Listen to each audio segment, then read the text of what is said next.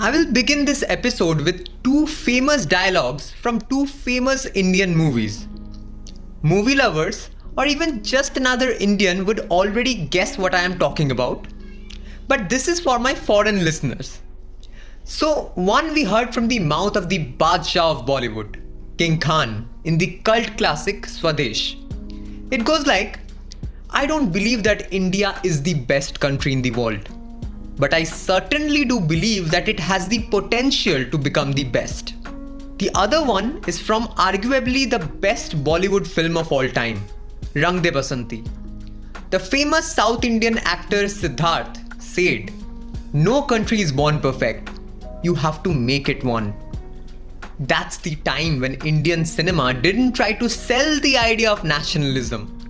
It does now, and the person who does is allied to the group which sets rules to celebrate the 75th year of independence.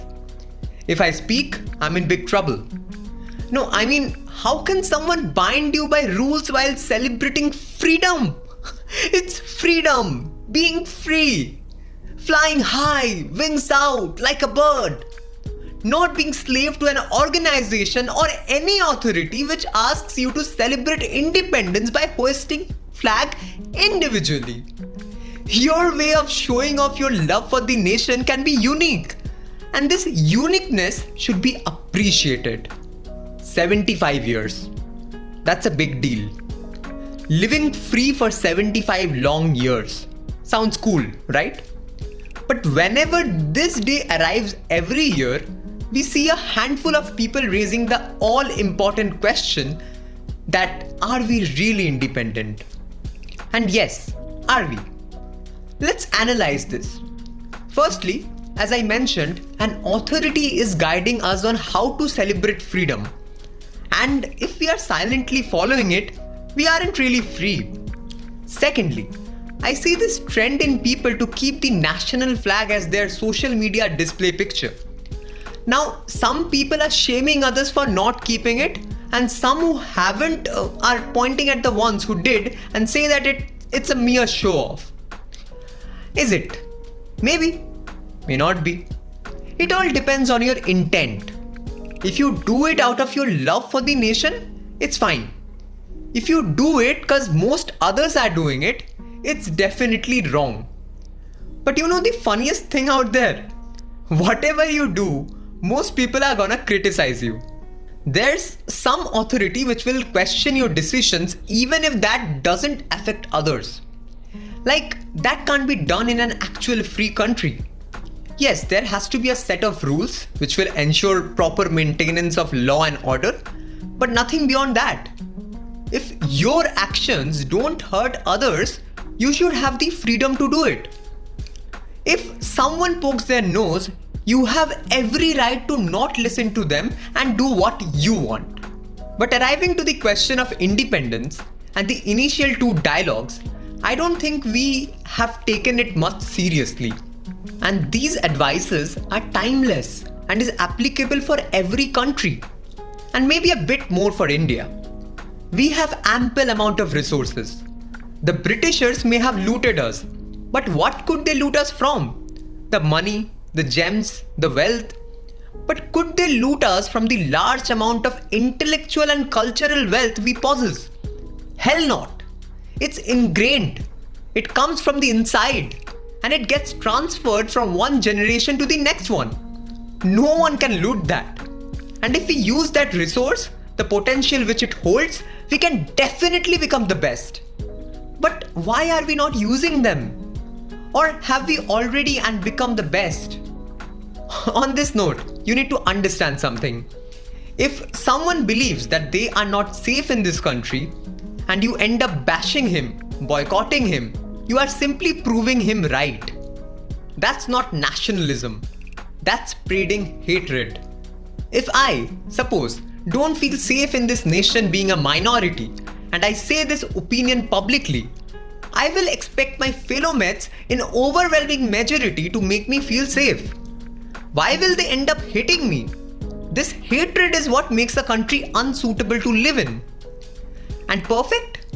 What is that though? It's very relative. No country is perfect. we Indians perceived USA as perfect, but we have lately witnessed how backward they are with their mindset. Being rich isn't perfect, and if it is, we are the most perfect nation because we have abundant resources. Now, the problem is that we don't have it organized, which makes it look like a mess. Many more developed countries know how to use their resources better, even if that's way lesser than what we hold. This makes them rich. And look, we can't really blame the government or even ourselves for this. The amount of population we have is really hard to manage. With so many people, even unlimited resources seem to come to an end. And that's something which needs intense planning to deal with. Which again, we lack. Lack of planning is what makes us a poor country. But this poverty is something that we don't want to get rid of. Like our authority wants to keep it and wants the rich to get richer. Just look at it. We say that India is an economically backward nation, but two of the world's top 10 richest persons are from India. It just shows the gap between the haves and the have nots. And we all are in some manner aiding in widening this. You are a common person, you give alms to the poor and motivate them to stay unemployed. You are a rich brat, you don't talk with poor people and make them feel ousted. You are the government? Well, leave. I may be subject to trouble if I say something about them. And see, this is the fear we have to live with. What if the government sends police to catch us if we speak something about them?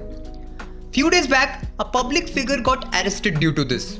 Now, how is this allowed in a free country? Many of you may say that, oh, you don't have the idea of freedom. The nation got freedom from an external force. We as a country don't need to answer anyone else about what we are doing inside. But the people of a nation make it what it is. Humans are the biggest asset of any country. And if someone tries to regulate every move of theirs, they're bound to get frustrated. And if we really say that, oh, are we really independent? My answer will certainly be a no. And that's not because of what the government is doing. What are you doing at the individual level? Question yourself. Do you let everyone live at peace and do what they want? No, you don't. Trust me. You seem to bother others, and at some point in life, you get the test of your own medicine. And that's when you complain. This cycle never comes to an end. I will ask you something. Do you believe that we can be the best country? My answer is yes. But what's yours? I'm pretty sure that most of you don't even believe that. And that's where you are wrong. If you believe we aren't the best, you are being realistic. But if you think that we cannot be the best, you are disrespecting the immense potential which the vast population possesses. And in the process, you are disrespecting yourself too. You are considering the option of draining your brain to some other nation that's not right, brother or sister. When God planned to drop you in a country, I think it's your responsibility to work for its betterment all through your life. In some way or the other, you should aim to make us proud. And that may be complemented by keeping a tricolor profile picture or flag hoisting on the Independence Day. But the love, the attachment, and affiliation to your nation is something which should be set up as a compulsion. Get that belief inside. We can be the best. We have to be the best. And we will be the best. That's all for today. A very happy Independence Day to all Indians. 75 years, it's no joke. Celebrate as and how you want, like I did by getting independence from my mind for this special episode. he will be back, and so will I be with the next one. Until then, goodbye, take care.